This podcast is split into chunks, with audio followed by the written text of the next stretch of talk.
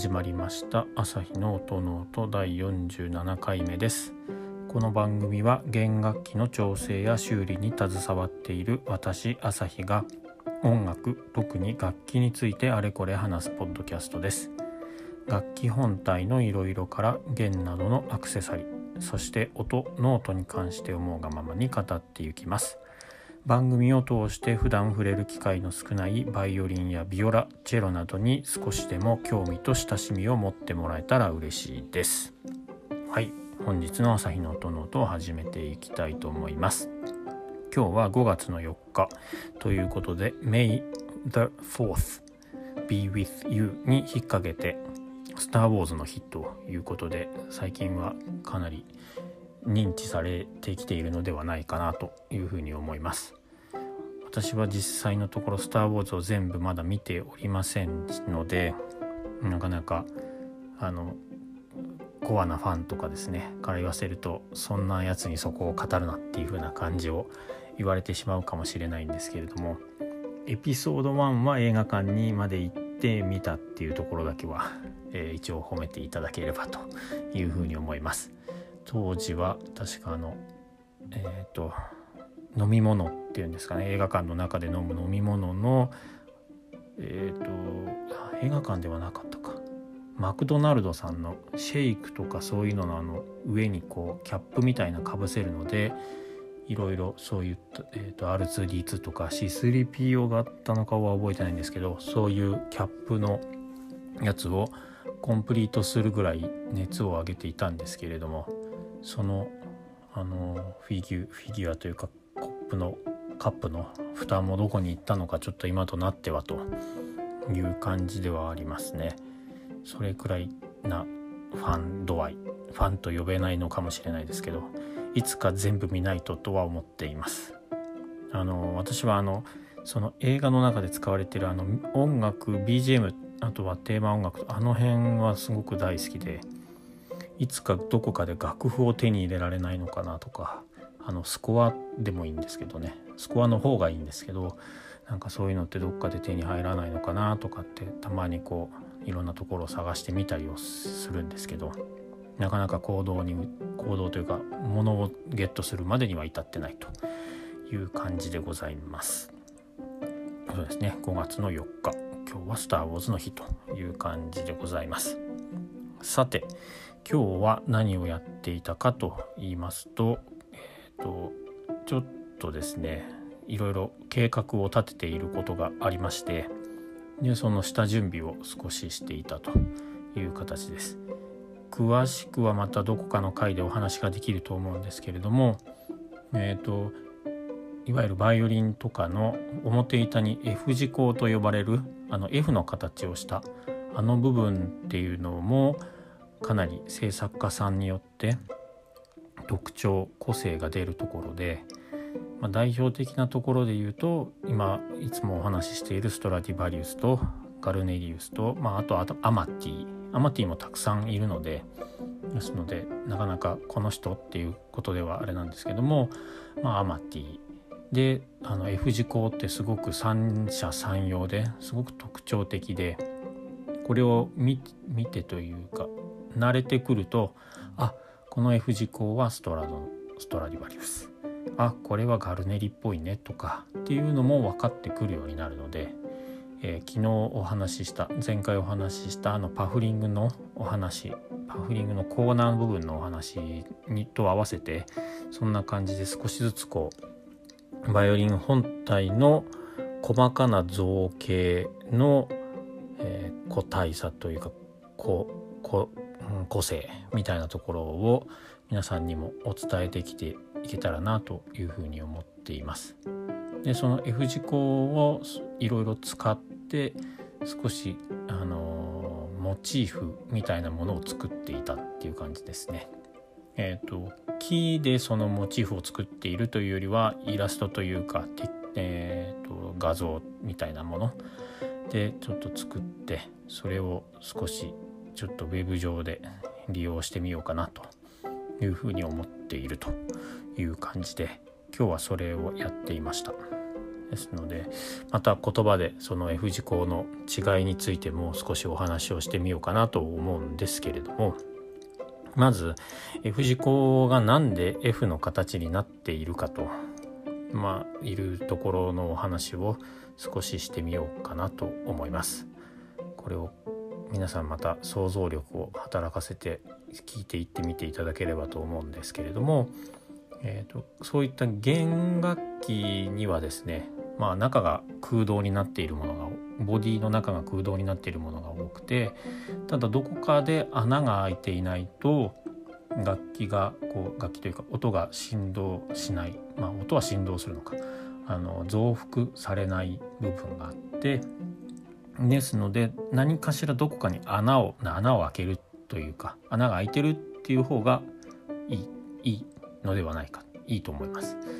でよ、えーと、バイオリンにはその F 字工っていうのが開いてますし、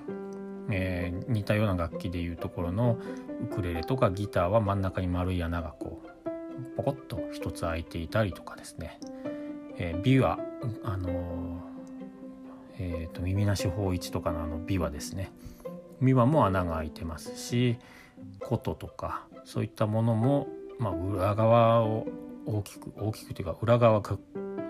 蓋になっていなくてこう開いているというかいうところがあったりちょっと違うところだとまあ三味線は穴がまあ開いてはないっていうところはあるんですけれどもそんな形でまあ何がしかのこう穴が開いているものが多いです。えーと、もう少し言うとマリカリンバっていうあのアフリカとかなのかな結構針、えーと、缶詰とかでも作ったりとかするんですけどああいった楽器も一応穴が開いてたりとかしますしそんな感じで、えー、富士工にも穴が開いています、えー、富士工という穴がバイオリンには開いているという感じですね。で昔は、えーと、もともと F, G F の形はちょっとしてなかったんですよね。もともとは本当に丸く開けてあるだけだっっていうの、あのー、ところもありますしそうではなくて、えーと、CABC の C の形に穴を開けていたりした時期もあります。今でも C の形で穴が開いている楽器としては、えーと、ガンバと呼ばれる楽器とかは結構 C なものがありますしそんな形で、まあ、F じゃないといけないっていうわけではなくて他の形にもあるというところです。で、えーと丸から C になって C から F になってきているっていう感じにはなっています。ではなぜ C だと良くないのか。良くないのかと。C から F になったには何か理由がまあいくつもあると思うんですけど一つ、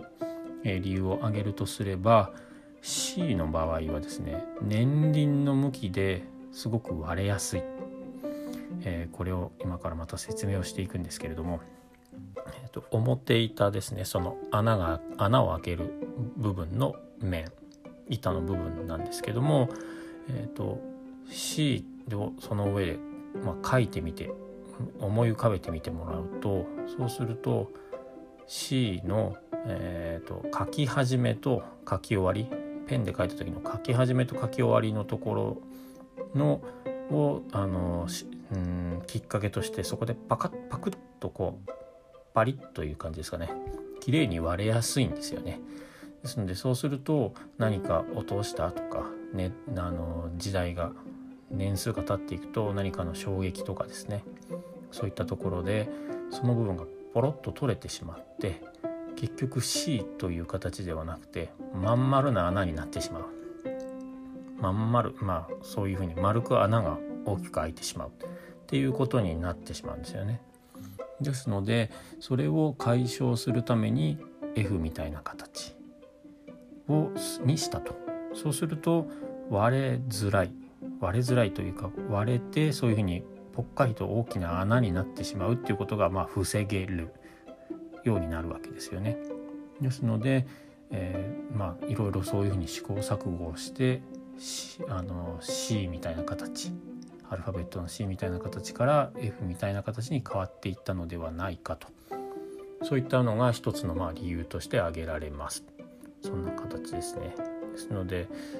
他の、まあ、作ろうと思えば今のバイオリンみたいな形でも普通に C とかっていうのをの C 字工っていうんですかね。そういうので作っても全然いいんじゃないかなとは思いますし。ただまあバイオリンとかビオラチェロとかいうともう本当に F みたいな形が空いてるっていうのがすごい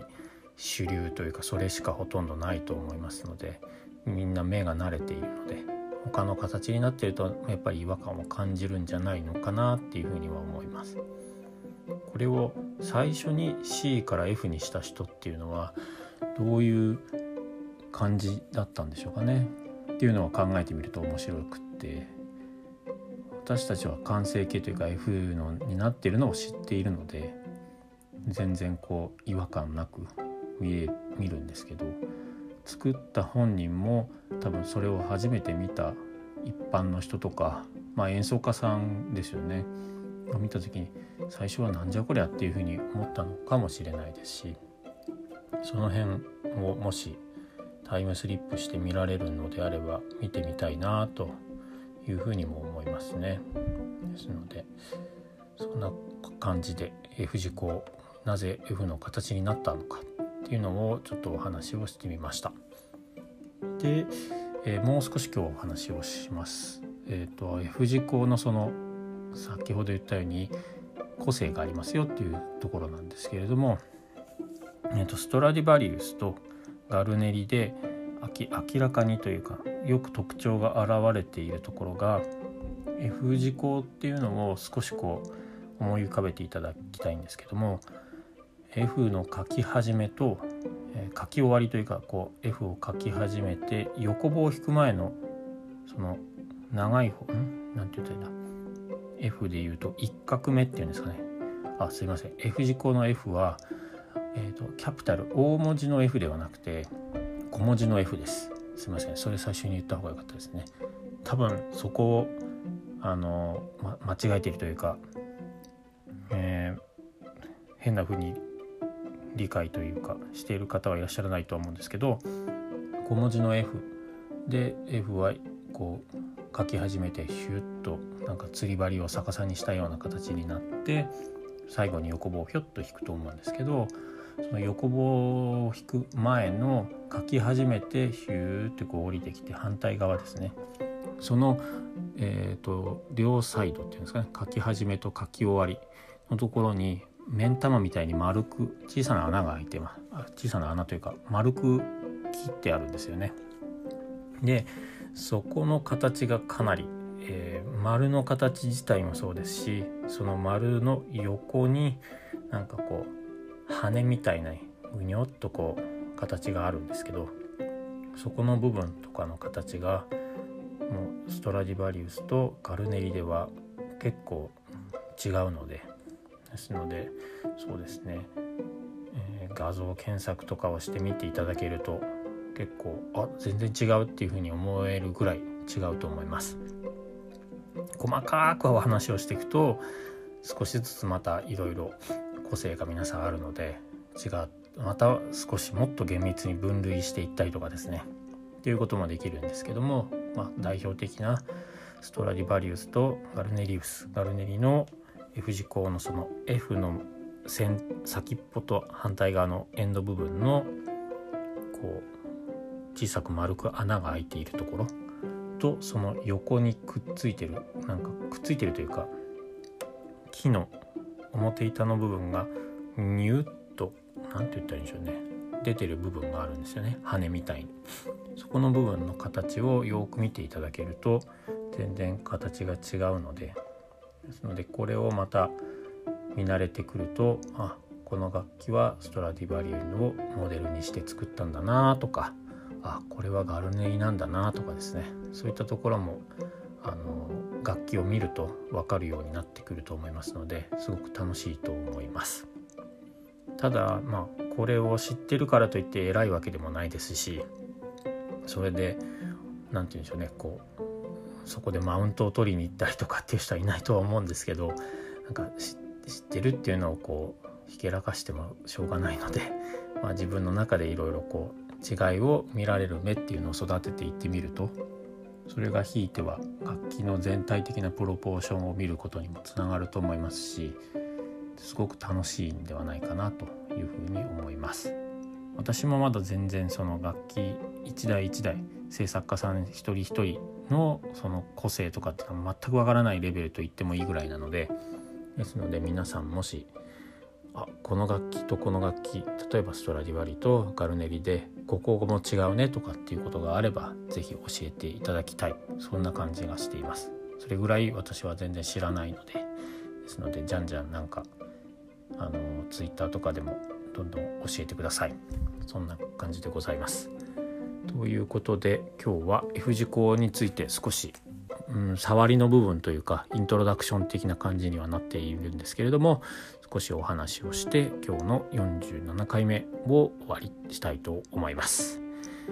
もし番組を気に入ってくれた方はフォローとかですねあとはサブスクライブチャンネル登録などどうぞよろしくお願いしますあとは Twitter あと Instagram もやってますのでそちらをフォローしていただいたりですねえっ、と反応レスポンスレスとかいただけるとすごく僕は嬉しいので